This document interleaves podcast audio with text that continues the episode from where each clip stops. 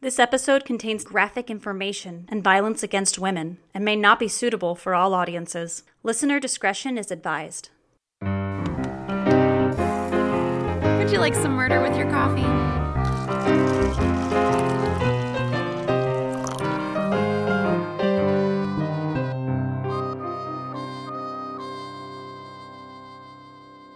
Welcome to Morning Murders. I'm Nicole. I'm Amanda. And I'm Brenna. We're just three guys who like to sit around, drink coffee, and talk about true crime, true crime, true crime. and murder. And murder. Murder. In case and you didn't know by the title of the podcast. Oh, oh, oh yes, Morning Murders. She said the name. She said the name. That's always the best part. Uh, and speaking of murder, let's get right back into this extremely wicked, shockingly evil, and vile human. Mm-hmm.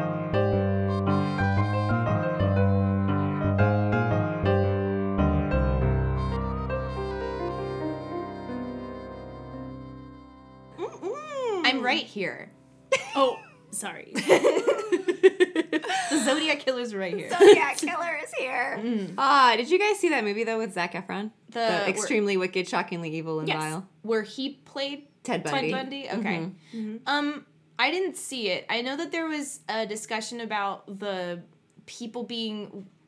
I I might I I didn't see it, but people were worried about like the fact that he was being like romanticized in it, they thought, maybe. But also, like, how terrible it is it to be Zac Efron, where, like, it doesn't matter what you do, you're, like, the hot dude. Like, I, I'm, oh, God, it must be so terrible. But he's, like, the hot guy in so many situations that he can't even just play a serial killer. Yeah. Everyone's like, you're making Ted out to be a, a hot dude. That's not fair. Like... It's not fair. Although, but I mean, it's also kind of like how it was. It's on Netflix. And I personally really enjoyed it. And I think that it's really appropriate because a lot of women did and still do fantasize and romanticize all this Ted Bundy stuff, which is crazy. But I thought the casting was really great in the whole thing because I think everybody does such such a great job. Um, but back to the truth, or decided truth for some, and uh, and just really just just really drive this home. So these murders and attacks are very brutal. And if you are triggered or greatly affected by sexual assault or brutal attacks on women, please, please, please, please do what is best for yourself. We completely understand if you want to skip this episode and join us for another fun espresso this week, because we have another one coming. Hey, espresso. Espresso. Uh, yeah, we've, we've got you, and we support you, and we super appreciate that you're here and you've been tuning in and sharing coffee with us. Mm. With all that, though, let's get into these murders. Ooh. So let's journey back to nineteen seventy-four. Ted Bundy was twenty-seven years old, and he has begun to step into his extremely wicked, shockingly evil, and vile version of himself. His first is a survivor. Known to many as uh, Joni Lenz, but in the Netflix series Ted Bundy Falling for a Killer, she comes forward as her real self. Her name is Karen Sparks Epley. And what happened to her is absolutely horrendous. Uh, she was asleep in her bed on January fourth, nineteen seventy-four, when it is said that Bundy entered her room. She was staying in the basement room of a house uh, that she shared with other roommates. She was a dancer. She was a student at the University of Washington. She had gone to bed just like any other night, thinking about what she needed to do the next day and completely unaware of what was about to happen, and the fact that she would spend eighteen to twenty hours basically in a coma until she was found. Mm-hmm. So Bundy went into her room, took the bed frame off of her bed, and smashed her skull. What? What? He, mm-hmm. Why? He repeatedly bludgeoned her with that metal object while she slept and continued to sexually assault her with the same object, which caused major internal damage.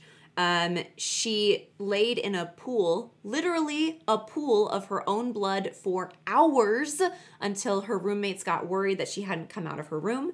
Uh, she suffered extensive brain damage. She lost fifty percent of her hearing, forty percent of her vision. Uh, she says she also still hears ringing in her ears constantly. Um, for a bit after the attack, she also suffered from epi- epileptic fits. But at this time, um, they've kind of slowed down and she's been able to overcome them. Um, she stayed out of the spotlight and did her best to kind of have a life outside of her traumatic past. Uh, Karen said that women like us, women that have been attacked, women that have been raped, women that are survivors, they kept their secrets to themselves. I don't know why. We're taught to just get on with it. She didn't want to get stuck in her, her whirlwind that has now become Ted Bundy. She said, You know, I just wanted to do normal things, be a normal person. I didn't want to be marked as a victim. What Whoa. What are we meant to do? Mm-hmm. What is what is it that we as um, female presenting people, what are we meant to do? We have to hold our keys in our knuckles. We have to always have our head on a swivel. We have to not go to bed in our own bedroom. Like, mm-hmm. what is it that, what are we meant to do? What is it? Because, you know, every, every um, time one of these attacks happens, or like, you know, this, it's so prevalent, um, women just walking to a place when they're at school, like, you know, just walking from their dorm to wherever, like, and getting attacked. Like, and everyone always goes like, were you listening? What were you wearing? Did you have your head on a swivel? Like, it's almost as if, like, I've heard that thing before where they say, like, you know, always, always be aware of your surroundings, but it's almost like, it's almost like, um, be in a good headspace so that they go get someone else. Yeah. And that's not, Ugh. that shouldn't be the case. It should be they don't get to get anybody. Right? Yeah. You know? Yeah. I just, what are we meant to do? What is, what is the solution here? If, if every time one of these things happens, all that, all that's brought up is like, oh, you should have your keys in your knuckles. You should, which you shouldn't. It should be one key and you should do a downward thing because your keys are going to slip through your fingers. Yeah. So don't mm-hmm. do that. Mm-hmm. Um, uh, and you're going to cut yourself. Uh, but they, but they, um, like, keys in your knuckles, always making eye contact and looking at them because then ask them the ask them the time yeah. if you think they're gonna following you, like, ask them a question. Yeah, mm-hmm. but but honestly, most of the time, like, I've talked to my roommate, to Carolyn, who's our composer. She made Woo! Our amazing music. We talked about this before, and I go, honestly, even after hearing the Mary Vincent story, where all she did was bend down to tie her shoelace, mm-hmm. like, but even then. She was tying her shoe because she thought she'd have to run. Yeah, yeah. Because we're always in that state. All the time. Always. Yeah, and it's not something that, it's not on us. It's on society, man. Yeah. Like, get your people in check. Like, yeah. yeah. It's collect not, your own. Collect your own. Mm-hmm. Like, keep your friends in check. Teach your sons and daughters and everyone. Teach everybody to yeah. just not attack people. Like, don't rape. Like, there's no such thing as consensual sex. There is just sex and rape. Yes. That's like, you know what I'm saying? Yeah. Like, like. Either, if it isn't consensual, it's fucking rape. Exactly. Right, you know, right, there's right. no, like, cons- that's like saying uh, every time they, like, report, a ch- like, a, a child, a little girl getting, uh, like, raped or something, they say, like, a young woman or something, like a mm-hmm. like a teenager. No, it's no, a child. She's a child. Yeah, a child. Don't, like, same with a little boy getting, you know, molested and stuff, like, it's a child. That's mm-hmm. not cool. But, yeah, I just think that makes me think, like, what are we to do if we can't even just go to bed in our own fucking bedroom? Mm-hmm. Oh, Brenna, my love, we've only started. I know, I'm just saying. I know, like, but and I'm you're on my soapbox so, already. So I'm not getting You're going to get so mad. I'm going to start you're putting more get... stuff on my soapbox to get taller because I love being the tallest in the room. Ah, okay. Carry on. So, Sorry, I was no, like, no. I was just like, what are we supposed to do? I know. What's and the I end just, result here? I know you're just going to get so much more angry as we it's go. Fine. I have I coffee. Know. You've had coffee. We all had coffee. We've I'm got our coffee. Today, more. Amanda was our coffee witch. Thank you, Amanda. Hey, coffee, witch, Amanda. coffee witch, Amanda. Coffee witch, Amanda. So, a week after the brutal beating, Ted Bundy took the life of Linda Ann Healy. Uh, Linda was a college student, a psychology major at U W, a musician. She sang in the choir on campus and uh, was well known for her morning weather and ski reports with the Northwest Ski Reports. She lived in a greenhouse with four other girls, and everyone watched out for each other and took care of each other. Linda went missing in the early morning of February first, nineteen seventy-four. She was twenty-one years old, and the day before was totally normal. Nothing strange or out of the ordinary occurred. Her roommate recalled picking her up from campus at like five p.m. They all shared a meal together. Linda went and did a grocery run and was back by eight thirty p.m. Then the group decided to go out for the evening. They, like many college students, went to a nearby tavern and had some drinks, which is totally normal. I mean, actually, when I read that, I thought about, like, us in college and, like, going to, because there's, like, that bar that was really close to school that a bunch of us went to. The Steakout. Yeah, good old Steakout. Sure is. Still there. They, they do great Philly cheesesteaks. Well, hey, hey, Steakout. Uh, so they all went home, and one roommate did say that they recalled Linda talking to her before she went down to her room in the basement.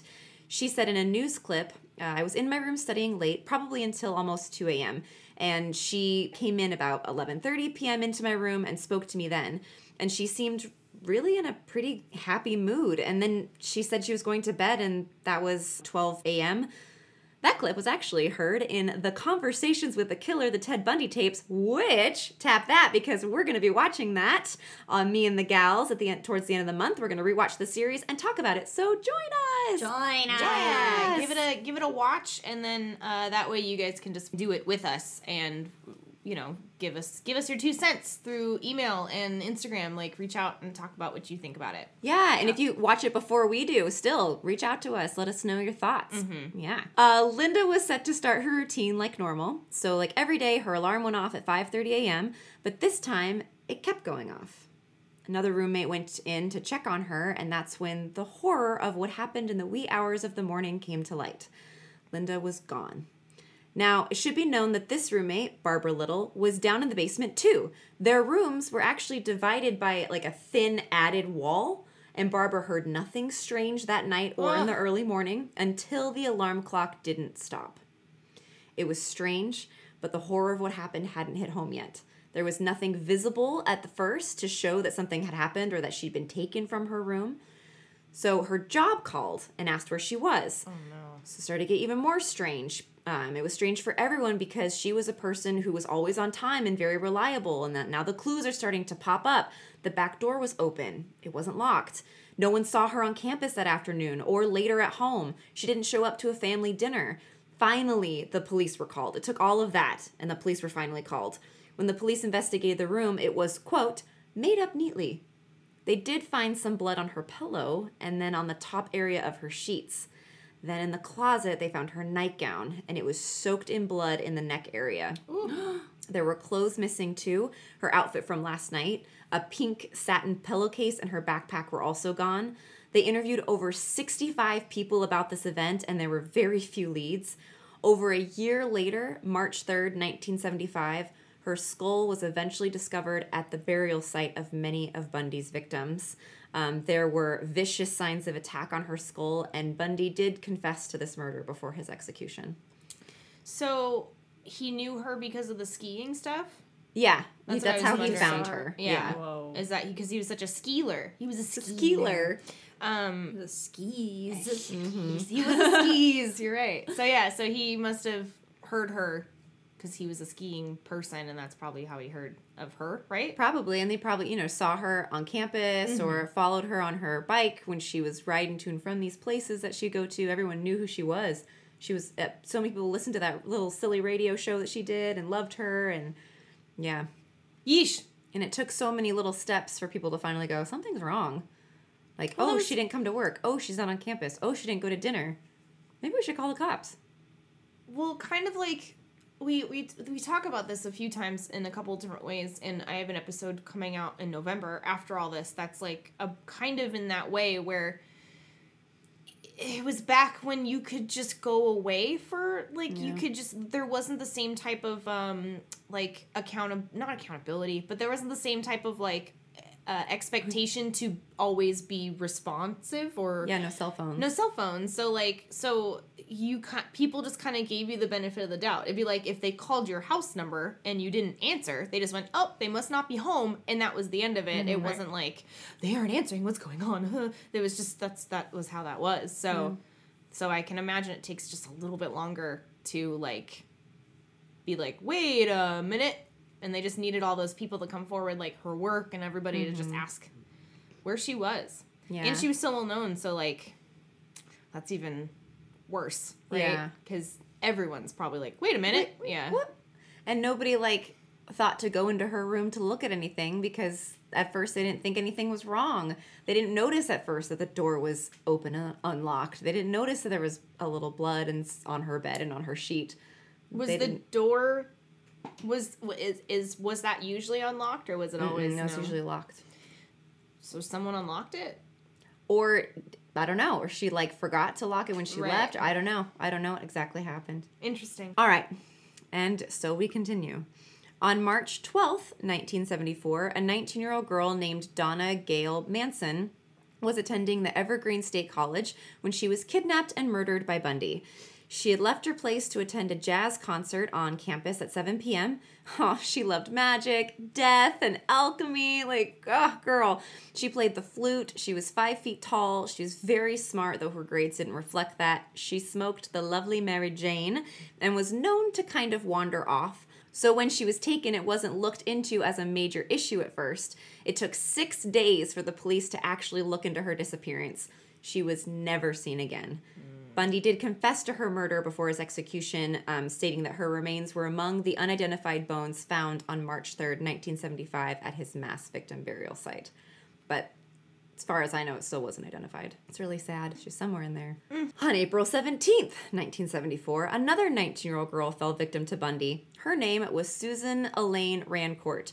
She attended Central Washington State University. She was blonde, which is a switch for his M O. Um, this is yeah, one of the very few fun. victims, yeah, that didn't match the type Bundy went after. Uh, she was hardworking. She had two full-time jobs before she started school. Um, her family had moved to Alaska while she decided to stay behind and go to school. She wanted to go into medicine. She was always looking for another job to help out saving money or paying tuition or help her family. She worked full-time at a nursing home. And on the fatal night that she disappeared, she had heard of a job opening for a dorm advisor. She didn't normally go anywhere alone, especially at night, but on this night in April, she did. She did some laundry and walked to the dorm advisor meeting alone at eight p.m. She was supposed to meet a friend to watch a German film at nine p.m., and she was late, so her friend just went in without her and didn't think anything of it. But no one ever saw her alive again. Ugh. There was some co-eds on campus that told the police they remember meeting a man with a cast on his arm asking for help mm. carrying things to his beetle. Mm-hmm. mm-hmm. Yeah, she was one of the bones discovered on Taylor Mountain. Um, the skull was found viciously fractured, and Bundy also confessed to her murder before his execution. There's something that I um, read about with the Bundy cases where um, it really terrorized ent- like entire communities out there, and because it was all smaller towns, it was all like, you know, people, everybody knows. Essentially, everybody knows who everybody is, or they're just very aware of your existence because it's a small town, so you see the same people everywhere. Mm-hmm. So, like, that, and you're not even done yet, but, like, even just those, that many women, those, that many people, mm-hmm. like, um, just unaccounted for or missing or plucked from, like, the, their everyday lives is, like, entire towns were so messed up by all this stuff, because, mm-hmm. like... he took young women that everybody knew. Yeah. It wasn't, yeah. And it, it left a mark even after he was executed. Because, mm-hmm. like, I got these stories growing up in Utah. Like, mm-hmm. those are the stories my dad would warn me. And I'm going to talk a little bit more of that when we get into another case, another um, situation that's about to happen. But, like, there's a reason why. Because he just affected so many places and jumped states. And yeah. just, yeah, he really made a major mark. That's how he got away with it for so long, too, right? Mm-hmm. Like, he was like, no, that's Ted in Wyoming. I'm Ted in Utah. Or, like, Wrong you know, Ted. yeah, the other Ted. Not me, the other that's Ted. That's always my joke is that I, I remember watching, the first time watching that confession killer thing, they were like, he just said it was the other Ted. like, oh, oh, yeah. The other one, yeah. yeah okay. The other Ted. The other Ted. Um, so on May sixth, nineteen seventy-four, Kathy Parks was a student at Oregon State University. She was a world religions major with ash blonde hair. Friends and family talked about her last week before she disappeared as a terrible one. She had broken up with her boyfriend, gotten into a fight with her dad, who then later had a heart attack, and he was fine, but she felt really guilty about all the timing and them being in a fight. And her family was all the way in California, so she didn't really get to go see them. It wasn't easy for her to travel down there. The night of May sixth, she was going to meet some friends for coffee, but never arrived. Mm. And she was missing until her skull was found on Taylor Mountain a year later. Damn. And Ted also mentioned her murder in his final confessions. Did he just, like, come out, like, at the very end and was like, all right, guys. So I'll talk about that. Okay. There's, like, a whole process, because he was trying to delay his execution. Right. Um, he tried to do the thing where he was like, I'll tell you where more people are exactly. if you let me. And they were like, fuck you, get out of here. Well... And I'm, I, I, like, there are a lot of people that are still unidentified and still missing, and had they not fucking executed him, they may have gotten that information. Like, there's so there's families that still have questions that we'll never know mm. ever, and he may have like it's a chance, but you took that option away from families. So May thirty-first slash June first, um, nineteen seventy-four, twenty-two-year-old Brenda Ball had gone to a place called the Flame Tavern alone. She told friends that she would meet up with them later. She tried to catch a ride with one of the patrons at the bar, but they were headed the opposite way. She was last seen in a parking lot with a man who had an arm in a sling. Mm. And she was missing for about nineteen days before anyone thought something bad happened. Mm. Her fractured skull was found on Taylor Mountain, and Bundy also confessed to her murder. That's frustrating. It's frustrating that he used the he used an injury. That's his big M O. He right. And all of these things, he's got either a leg in a cast, an arm in a sling. He's got something, and he's like, "Oh, I just need help with this thing," mm. because people are nice. Like, I mean, I like helping people too. Like, I get it, but I'm also always have my antennas up, right? But it's you're just reason, trying to. It's people like him that make it so that we don't help strangers. He utilized and abused and manipulated people with that. Mm-hmm. So this is why we can't have nice things. It's true. Ted. Ted. June tenth, nineteen seventy-four, in Seattle, Washington. Beautiful, pleasant, and trusting eighteen-year-old Georgann Hawkins went missing. It was exam time at college, and she was doing her best to bring up her C average. She was a member of Kappa Alpha Theta sorority. She and one of her sisters went to a party briefly. She had a couple of drinks and then went to her boyfriend's place to say goodnight before cramming the rest of the night for her big Spanish exam. She left his place around one a.m., and she never returned to her sorority house. It is important to know that she only had forty feet to go from his place to hers. forty feet. That's it. After she didn't come home, the police were called, and since another disappearance in the area had just happened, they took action immediately. The house mother did recall hearing a scream that woke her up, but she thought it was just a student messing around, and she went back to sleep. Uh, Bundy did confess to this murder, and though his memory was foggy, he said that he remembered how trusting she was. He asked her to help him with his briefcase as his leg was in a cast and he needed help. She helped him, and he proceeded to knock her out, threw her in his car, and sped off. He said that before he murdered her, she'd woke up in a haze, and she thought that he had been sent to help her study for her Spanish exam. And he knocked her unconscious again and dragged her out of the car and strangled her to death. Before he was executed, he told authorities that part of her remains were in a different place. They were part of a group of remains that they had found in September nineteen seventy-four, about two miles from Lake Sammamish State Park. I, he's, I'm just so mad. Oh, gets, flames! She did, on the side of my she face! Didn't warn you. Yeah. It gets worse. Uh, Just so many people in such a short amount of time. Oh, yes. I just don't know if I've ever known anything like that in my lifetime, other than like that many people being just removed, other than like the one October shooting. Oh, yeah. Like, I'm just, I can't even think in my lifetime having that many people in like my town just go mm-hmm. away. Just the fact that he was like using an injury and people are just trying to be kind. It's some bullshit. It's some bullshit. It is mm-hmm. bullshit. July fourteenth, nineteen seventy-four, Bundy found himself at Lake Sammamish Park in Washington. Sorry if I'm saying that wrong. And maybe in Ted's mind, it was like hitting a jackpot. He managed to kidnap two women on the same day from the same park without leaving anything behind and not even being memorable enough for people to really pin who he was. How does one do that? Be charming enough to get women to go with you, but forgettable enough so that no one around you really remembers you. Now, eight people said that they saw some handsome tan man in a white tennis outfit with his left arm in a sling. There were even pictures that people turned in from the day to see if maybe they could find him in a random photo. Nothing. No man in a white tennis outfit in any of the photos. There were several other women that he approached asking to help. He's like, "Please help me with my sailboat because my left arm is in a sling. Oh, and hi, my name is Ted." There were at least five women he went up to, and one of them said that she did start to walk towards his car, but there was no sailboat, so she was like, "Bye," and mm-hmm. turned around. Janice Ott was twenty-three years old. She had taken a job in Washington that made her move away from her home in Riverside, California, where her husband remained. Um, she was a probation caseworker for the King County Youth Service in Seattle. She was blonde with beautiful green eyes, and she was having a really hard time on the fourteenth because she was missing her husband, and she was really torn about how much she loved her job and, and the difference that she was making, but she still really missed her husband. She left her roommate a note saying that she would be back by four p.m. She got on her bike and rode down to the park, and then she decided to help that poor man with his arm in a cast.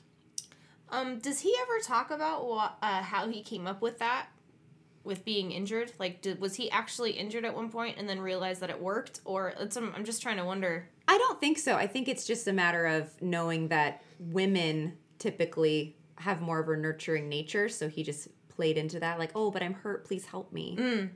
Yeah, I'm just, um, I guess in my mind, I'm like... You're like, which came first, the Bundy or the cast? Yeah, like, what, how, yeah, exactly. How did he come up with that? How was, like, w- what was the ding moment? And mm-hmm. then he was like, I'm going to try this. I'm, I'm so curious. And see what yeah. happens. Um, maybe when we rewatch the confession tapes, it'll come up. Maybe. Maybe. maybe. Um, four hours, four hours, four hours, just four hours later, Denise Naslin was, uh, who was eighteen years old, was a girl just spending the day at the park with her friends. She was in night school studying to be a computer programmer and was working part-time to help pay for school. She had walked off to use the bathroom at four thirty and did not return. The group was hoping that maybe she went looking for her dog, but then the dog came back to the group alone. Aww. Mm-hmm. Four hours later, he snatches Janice, and four hours later, he takes Denise. Their remains were found on September sixth, nineteen seventy-four, in a wooded area where Bundy would also sometimes place his victims. He confessed to both of these women's murders before his execution. Did he uh, did he kill one first, or did he were they together at one point, like alive? I don't. I think he killed one, one and then, and then four hours after later the other. Got the other. Hmm. Okay. Yikes. There's um there's a series the series The Stand. They remade it. Um.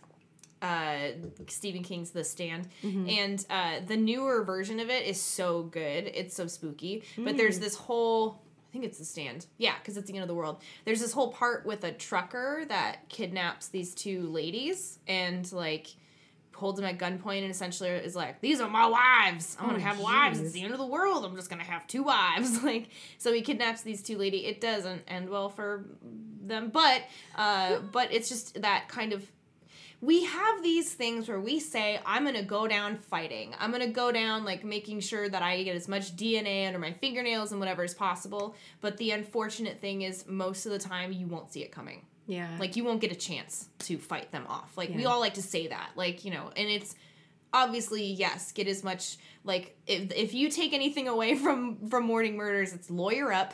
Lawyer yeah, up. Lawyer up and get as much D N A Uh-huh. anywhere as possible. Yeah. Do never go to a secondary location. Yeah, never go no, to a secondary location. That's the other location. One Brenna taught me. Yes, yeah. never go to a secondary location. Always lawyer up and always just try to get D N A somewhere because even mm-hmm. if you don't survive it, um, it helps anybody. I listened, now, this is a story I'm not going to ruin because I'm probably going to tell it later, but there's a survivor story that I know that I heard recently on another podcast where this girl actually, like, was biting and ripping off her fingernails to leave her D N A at the scene. Oh. Like, she was, like, spitting out her fingernails and then also grabbing him and getting D N A on her, but she was, like, leaving her own nails. Yeah, oh, like, wow. and hair and stuff. That's mm-hmm. interesting. I've never heard that, the switch of that before, but that's smart, too. Yep. Jiminy. These motherfuckers are gonna find me. That's, they're gonna that's at the end of the day. Me. Whether I'm alive or they're not. They're gonna know I was here because she didn't know if she was gonna get taken to another location. Yeah. We have these things in mind, but sometimes they're uh, it's just gonna be something on the back of the head when you're tying your shoe, you know? Like mm-hmm. it's just gonna be something you don't expect, which is awful, Ted. Yeah, you know, I wish that I could tell you that things were going to slow down, mm-hmm. that he, you know, focused on some job he'd taken or a new school venture, but no. Uh, so uh, grab a sip of your comforting cup of joe, because it's about to escalate. Oh, no. Mmm. Mm, um, if you, sweet, sweet escalation. Sweet, sweet escalation. uh, so if you haven't noticed yet, he's been attacking every month. Bundy continues to find ways to take more lives and still stay undetected. Oh, so so men have their periods. Is this what I'm like what he's proving here? Well, everyone has period. a cycle. That's very true. Right. Your chem- the chemicals does. in your body do things. So mm-hmm. he every month would get the vibe. Get the get vibe. The vibe. Yeah. And sometimes a little greedy. Um, yeah. Clearly, he did a twofer. He did, but now the police did have more of a description of him. They know he calls himself Ted, they know about his Volkswagen Beetle, and they are being told that he might have a British-type accent. Uh, there is this, I know, I, I always find asshole. really funny, because he, like, put on this accent thing. But he's really bad at it. It's so really like, bad British accent. It's kind of like, I don't know. Yes. Just, are you a beetle? Are you Sweeney Todd? Can you help me with my with my groceries? My beetles over there. It's my over beetles. There. Just my, yeah. Oh, my arm. My arm's, my arm's, my arm's broken. Gone all wonky. Governor. All right. Governor. Uh, uh, there is also a sketch of him now, and flyers are going up everywhere. They are getting over two hundred tips per day, but despite Ann Rule starting to suspect Ted, Liz calling in with a tip, and one of his psychology professors at U W calling in a tip, the police do not think to pay attention to this charming, kind, smart, clean-cut law student named Ted Bundy. Ugh. So Ted jumps around. Now we go to Utah and Colorado. Ted has officially started attending University of Utah Law School in Salt Lake City, Utah, my hometown. Um, it's fall. It's nice and cool. The leaves are changing. Oh, the smell of pumpkin spice lattes are in the air. Well, maybe not. It's nineteen seventy-four. I don't think they've quite gotten the pumpkin spice latte yet, but you get my drift. They're just drinking out of pumpkins because it's the seventies. Yeah. Look at this giant pumpkin. I'll yeah. put coffee in here. I put steamed milk in a pumpkin. Did I do it? Did, Did I, I do this? Am I basic? Did I do this? Am I basic yet? I invented basic. Oh, no. So Ted took a little break in his murder spree to get settled into this new chapter, but not too long. October second, nineteen seventy-four, sixteen-year-old Nancy Wilcox from Holiday, Salt Lake City, Utah. Um, there is little known about how it all went down, but she was last seen in a Volkswagen Bug that matched Ted's description of his Bug, and she was never seen again, ever. To this day, her body has not even been found. Wow. Yep. So, uh, thank goodness for the people that said no to him, or mm-hmm. the people that have been around. If the only people that ever saw him were the people that disappeared, it would have taken even longer. Oh, yeah. yeah. Or ever. We never yeah. would have got him. So, thank goodness for people that say no, and for people just being around. You never know what sort of information that you have about just your daily life that could help somebody mm-hmm. somewhere, you know? It's true. Every little thing makes a difference. October eighteenth, nineteen seventy-four, the daughter of Midville's police chief goes missing. Melissa Smith was seventeen years old. Uh, Midvale, Midvale, Mid, I'm going to say it wrong, my dad's going to yell at me, is a small Mormon town in Utah. It's quiet, but every kid, especially a police chief's kid, knows to be safe and aware of your surroundings. When it's such a small town, you feel safe all the time, right? How could things go wrong? Things get overlooked all the time because you're just so comfortable and safe. How do you see small red flags when you're so comfortable where you are? Because, like, what do they say? Nothing bad happens here. You hear that all the time. Mm. But on October eighteenth, Melissa was supposed to go to a slumber party, before which she walked to a pizza parlor because a friend of hers was very upset over a fight with their boyfriend. She left the pizza parlor to get her things for the slumber party, but never made it home or to the slumber party. Mm. She was found nine days after her disappearance, nude and near Summit Park in the Wasatch Mountains, about twenty-eight miles from her small, safe hometown. She had been severely beaten with what was thought to be a crowbar, and after the autopsy, it was said that she was beaten before she died. She'd been strangled, raped, and sodomized, and Ted did confess to this before his execution. Did he have a place, like, in Washington, in these other two states, where everybody was, or he just didn't have, like, a, he didn't have a home base, I guess, where he no, left all the bodies in these other places? Because hers was, they found hers, because it was, right. there was no, like, rural, rural um, place that he buried everybody. You know, in movies, they make bad people out to be ugly and terrifying and all that stuff. They, like, movies and uh, television and all media tells us that, um... the bad people look a certain way, mm-hmm. you know? Um, and he just didn't, right? No. You said that at the very beginning. Yeah. He just looked like a normal dude. Um, maybe moderately attractive, according to some people. But, like, mm-hmm. that's not... We can't just assume that media is reality, right? Like, yeah. terrible people can just be people, right? It's true. You know, that saying, don't judge a book by its cover. Mm. You don't really know what it's going to be all about. And like, I'm grateful for my parents because they did tell me that. They would tell me that sometimes it's not the scary person that's the bad person. They could look really nice. They could say nice things. They may even have your favorite toy that you've been trying to get us to buy you, but don't go with them. Yeah. Don't yeah. go into the van for a bike. Mm-mm. Don't go look. Like, that was something my parents always put on me. They were saying, like, if any, like, first of all, we'd never get a random stranger to come get you. Like, you would mm-hmm. never have, like, a stranger pick you up from school. And then the other thing is, like, never go with anybody if they say they lost their dog. Like, because yeah. they'll have a leash with them to, mm-hmm. like, prove it, but there's no dog around. Like, mm-hmm. can you help me find my dog? Like, an adult is never going to need a child's help. No. Right. That's stupid. Like, mm-hmm. so, yeah, that, that was something that was definitely put on me as well. Yeah. Then... October thirty-first, which is the day I love, Halloween. Uh, October thirty-first, nineteen seventy-four, Halloween, Laura Amy, she was seventeen years old, and she was a high school dropout who had moved in with a few friends and worked small jobs. She was insecure, like a lot of teens are. She thought that she was awkward because she was six feet tall and one hundred fifteen pounds, and she talked to her parents daily despite moving out early.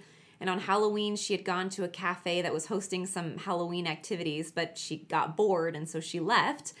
And it's said that she left around midnight and was wandering over to a park, and she was never seen alive again after that. She wasn't reported missing for four days, uh, and she was found almost a month later in the same mountains. She was nude. She'd been beaten viciously with possibly a crowbar. And just like Melissa Smith, she had also been sexually assaulted. And Bundy did confess to this murder before his execution. sixteen and seventeen. Just children. Um, on November eighth, nineteen seventy-four. Now, this day is rather eventful for Bundy. This is a story that my dad has told me many times. It was the warning I got as a kid. So, on November eighth, Carol DaRonch, who was eighteen years old, braved the rainy weather to take a little shopping trip to the Fashion Place Shopping Mall in Murray, Utah, which is a mall that I spent a lot of time in as a tiny redheaded child. uh, and Carol also spent many a day at this mall. It was familiar ground, so she always felt safe going there alone. She parked her car and she went in. She did run into some cousins while she was there. She purchased some items. And then while she was in a bookstore, she noticed a handsome man in a sports jacket with wavy hair and a mustache. He came up to her and asked her about her car. He asked her what her license plate was, and she told him. He acted like he knew it and proceeded to tell her that a shopper had reported that someone was trying to break into it with a hanger. He then asked if she would come with him to see if anything had been stolen. Now, her little danger voice did start going off at this point, but she still went with him. He didn't say that he was a security guard outright, but he was so controlling and authoritative that she thought he was security. Once they got outside, she started to get more worried. He even started to talk about how his partner probably already caught the guy, blah, blah, blah. And then she asked to see his I D. Good on her, man. I mean, good. Can I see your I D, sir? Uh, Ted only laughed it off and kept on walking. When they got to her car, she checked everything, and it was fine. Nothing was wrong. He tried to get her to open up the passenger door, but she listened to that little voice that was like, no, this is not not needed. Don't do that. Um, but this story doesn't end there. Ted, going by Officer Roseland of the Murray Police Department, convinced her to come back with him to the substation to chat with his partner about this thief, who she didn't see, to identify him. But Carol knew it all sounded off and kind of argued with him on the way to this substation. Second location. Ah. Mm-hmm. Uh, this, they got to this door, one thirty-nine. He knocked on it and played it off like it was supposed to be this substation. The kicker? It wasn't. I know, big surprise. But Ted still kept the act up, and Carol stayed. He then proceeded to convince her to follow him more. He led her to his Beetle. It was unmarked and looked crazy suspicious. She demanded to see his police I D, so he very quickly flashed some gold thing at her. He got into his car, and she argued not to get in, but she still thought, ah, it's a police officer who's trying to help me. So she gets in. She smells alcohol. The car is not a police car. Tries to get her to put on her seatbelt, and she was like, hell no. The car was already moving and leaving the mall. He claimed they were going to the Murray police station, but then started to go the wrong direction. She's really panicking now. I mean, what is she to do? What has she gotten herself into? Who is this guy? This car is moving, so she can't just get out, right? I mean, her mind starts going into survival mode. Ted suddenly stops the car. They were in a parking lot near some grade school. His smile was gone, and he was a completely different person as he turned to her.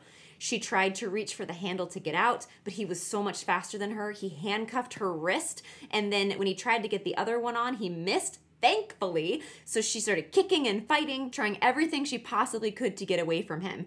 He pulled out a gun and started threatening her, and somehow she was able to fall backwards out of the door. So she started to run as she got out of the Beetle, but he grabbed her and threw her against the car. He had a crowbar in his hand now, and she fought and managed to kick him in the balls and break away. Yes! Hell yeah! So she ran, and she just ran and ran. She didn't know what direction she was going. She just knew she couldn't stop, and she had to get away from him. And she did. Thankfully, there was a couple driving along where she was running, and they stopped to help her. Mister and Missus Walsh. Heroes. They got her to the police station, and she was able to tell her story, which plays a major part in the trials that are to come in Bundy's near future. Mm. After all of that went terribly wrong for Ted, he was angry and desperate. And that's when he found Debbie Kent. She was seventeen years old on November eighth when she disappeared. She was at a high school play with her family. Her younger brother was at an ice skating rink, and she was just trying to be a good sister, so she offered to pick him up, letting him know that the play was running late during intermission, and so she left towards the parking lot around ten thirty or eleven to go get her brother while her parents stayed to finish the play. But she never came back. And it wasn't until around midnight when her parents realized that their car was in the parking lot. All the other cars were finally gone, and the police were called immediately. All they found, however, was a small key. A key to a handcuff that matched the one Carol had on her wrist. Right, because mm-hmm. she still had it on. Mm-hmm. Oh, so he was like, I don't need this key. Yeah. Uh, and Debbie was one of uh, Debbie was one of Bundy's confessions before his death. And now we venture into nineteen seventy-five. Summer of love, baby. I'm gonna take a quick swig of my coffee because things are not slowing down. Mm. So, July twelfth, nineteen seventy-five, uh, Carolyn Campbell is taken from her hotel in Aspen, Colorado. She's twenty-three years old. She was engaged and had gone to Aspen as part work, part fun. She didn't feel well on this particular day of the trip, and she had fought with her fiancé about the wedding date. She went to go grab a magazine from her room to read and relax, but she never returned. And her fiancé went to go find her. The room was empty, and she never came back. Her fiancé had to leave and go back home with his kids, but kept hoping to hear from her. And on February eighteenth, the worst news came to light. She was found off Owl Creek Road, nude and beaten to death. Bundy did say her name when he confessed to multiple murders before his execution. So did he, did he like, know, like, not know, but did he, like, know the names of these women at all? Like, I know that he confessed, but was he, like, oh, like, he had to be shown a picture to be like, yep, that was her, like... Like, I'm wondering if you, like, rem- like looked at their I Ds or, you know, because some of them had their stuff on them or whatever. Like, I'm curious if he, like, learned their names and I then, like... I think he did learn their name. Like, yeah. That's part of his whole thing. It's his trophies. What's your it's name? His yeah. things. It's whether he asked them or not or just looked at an I D. I think they all became a part of him. He was collecting gotcha. These women. Or he heard it in the news later. Mm-hmm. Oh, yeah, like, yeah, oh, yeah, yeah, that's yeah, the, you're right. That's her name. That, that girl's missing... I know that girl. Yeah, yeah, yeah. Interesting. That's okay. One of yeah, mine. I was, I was very curious about that. Interesting. Uh, March fifteenth, nineteen seventy-five, Julie Cunningham was twenty-six years old. She had a history of heartbreak with men that never worked out. She had just been let down yet again. She called her mom and said that she was meeting a friend at a local tavern, but she never showed up to the tavern, and she was never seen again. And her body was never found. But Ted did confess to her murder. Mm. April sixth, nineteen seventy-five, Denise Lynn Oliverson was a twenty-five-year-old woman who had just gotten into a fight with her husband. She left the house to ride her bike to her parents' house. She didn't tell them ahead of time that she was coming over, and after hours and hours went by, her husband started to get concerned. She hadn't come back yet. So he called her parents and learned that she never arrived. Mm. And they learned she was supposed to be coming over, but they had never seen her. And her body was never found. They only have Bundy's confession to her death. Melanie Cooley was only eighteen years old when she went missing on April fifteenth, nineteen seventy-five. She had walked away from her high school and was never seen again. Her body was discovered by some road workers almost twenty miles away from her school. She had been hit in the back of the head, hands bound, and a dirty pillowcase was around her neck to strangle her, and Ted confessed to her murder. On July first, nineteen seventy-five, Golden, Colorado, twenty-four-year-old Shelley Robertson was known for hitchhiking just for fun.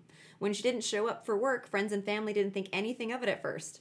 The summer went by entirely, and no one thought anything of it.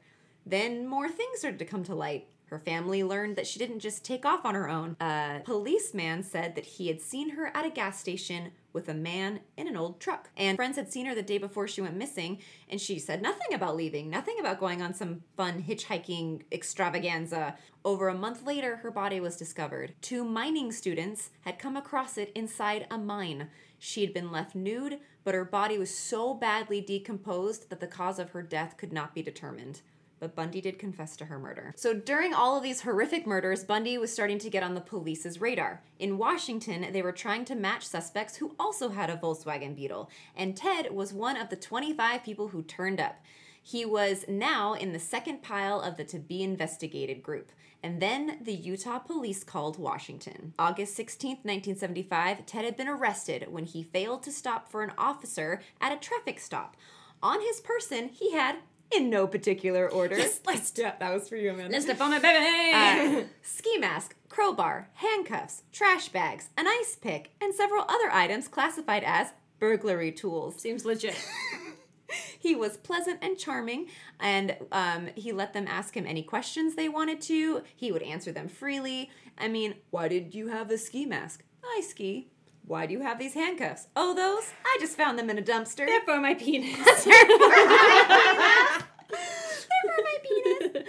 Uh, Detective Jerry Thompson from the Utah team did connect some dots. He put together the Volkswagen and the attempted kidnapping of Carol, so he searched Ted's apartment. He got all the correct paperwork done, of course, so it was all legit.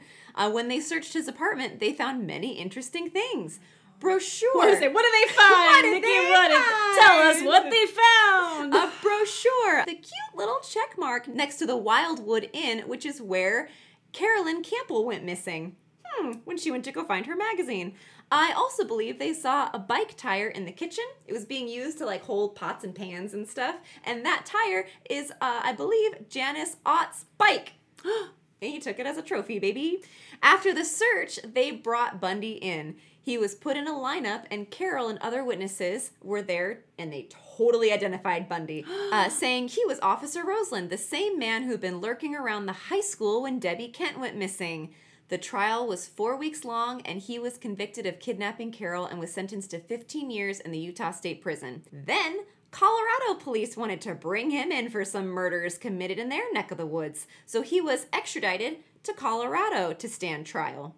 On June seventh, nineteen seventy-seven, at the courthouse in Aspen, Bundy was on trial for the murder of Carolyn Campbell. He did have access to law libraries, and he was super cool with the guards. So cool, in fact, that they would leave him alone. So this dude fucking jumps out of the window just like Sally Hardesty. Mm. Second story of the building. Sprains his right ankle but keeps moving. He ran at first and then started to kind of walk it off casually in the yeah, crowd. Yeah, you gotta be casual. Gotta, gotta be, cash. be casual. Gotta be casual. Got some new clothes. I thought this was really done well with Zac Efron in the movie, actually, when he jumps out and, like, just starts walking around. So Bundy goes undetected all the way to the top of the mountain and hangs out in some empty cabin. He even comes into contact with people looking for Ted Bundy and just talks his way out of this close call and just gets away. He successfully escapes up until a slip-up he makes on June thirteenth, nineteen seventy-seven. He steals a Cadillac, and he just started speeding and kind of swerving around, and a cop pulls him over. Whoops! Six days of freedom, and it could have been longer if he would have chosen things a little different. So back to the trial he goes. Uh, he was in the market for a new escape plan, though. He gets a hacksaw blade, acquires five hundred dollars in cash, and starts a new diet. He slims down because he's hacked away at a small space in the ceiling. After two weeks, he's able to fit up into that opening he made. I remember that part. Mm-hmm. That part I remember of him, like, losing a bunch of weight to fit through the hole. Yep. Oh, God. Inmate- Commit to the bit. Commit to the bit. Inmates tried to tell the guards what was going on, but nothing was looked into.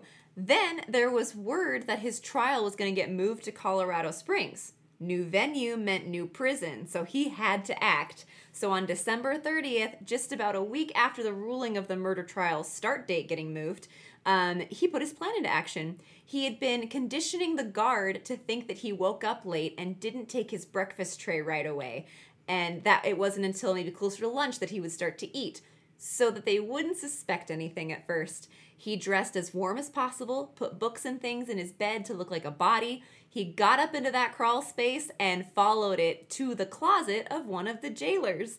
On this particular night, the jailer and his wife went out to a movie, so the apartment was totally empty. He crawled out of that linen closet ceiling and just walked out of the apartment. He was a free man.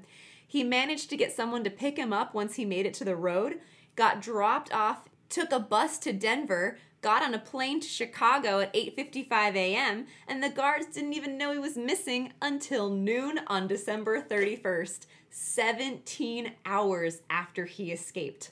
And that, my lovely friends, is where our coffee cups turn up empty today. Woo! Any final sips, ladies? I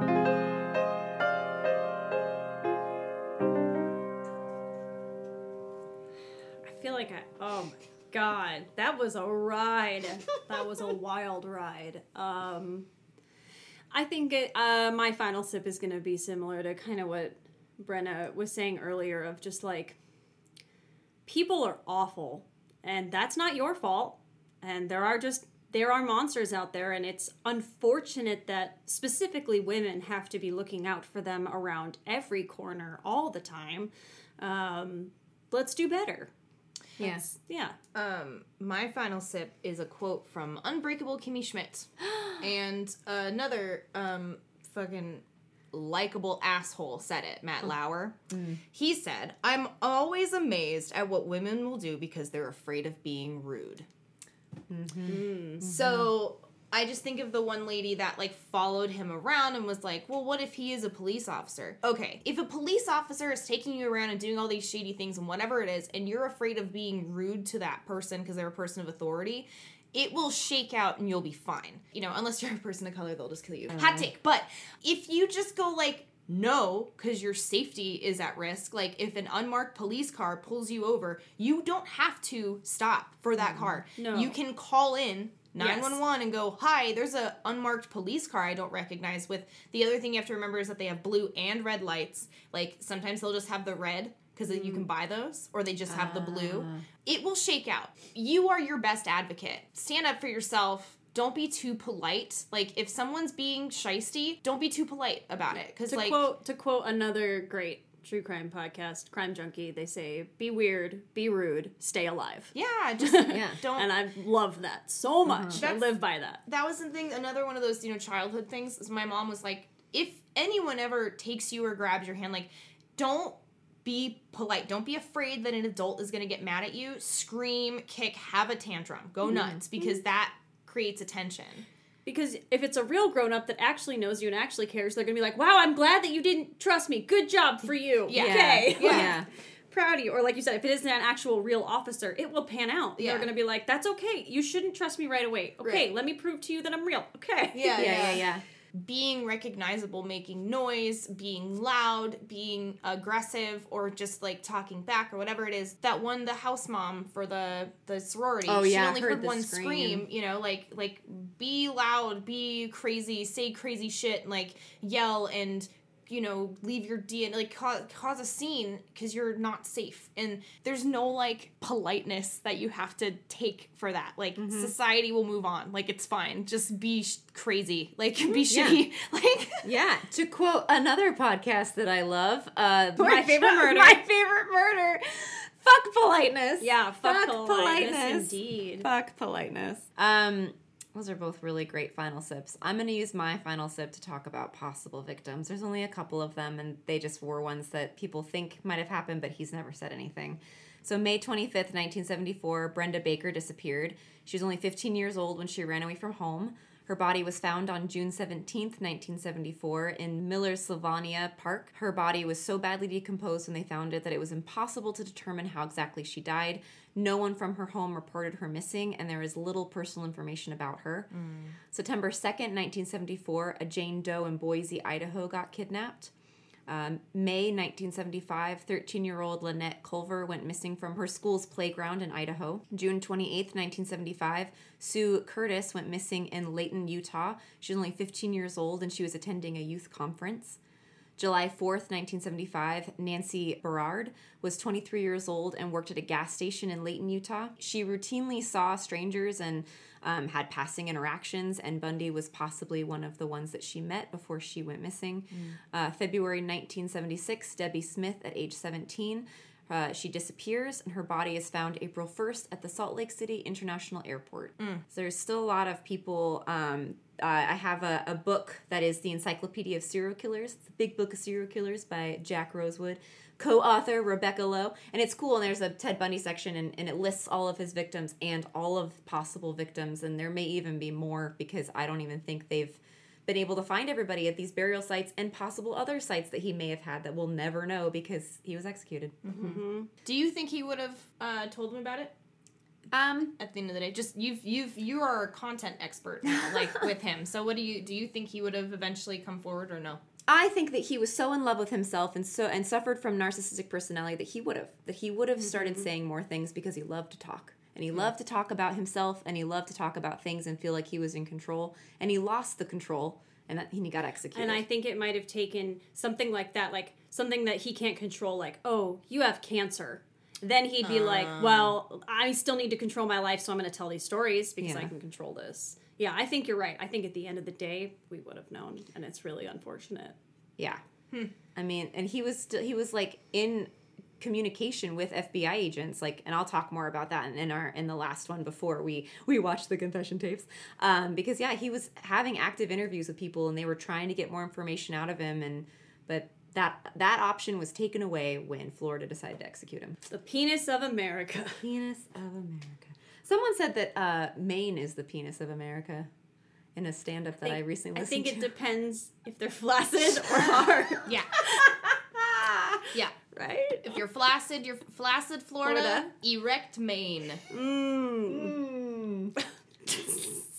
And on that note, great. Yeah, I think that's a good place to end it. Yeah. Thank you for listening to Morning Murders. Guys, we talked about a lot of penises. Not enough in my book. Never enough. If you ask me. Have a murder you like to talk about over coffee? We would love to hear about it. Email us at morning murders at gmail dot com. Thank you for listening to Morning Murders.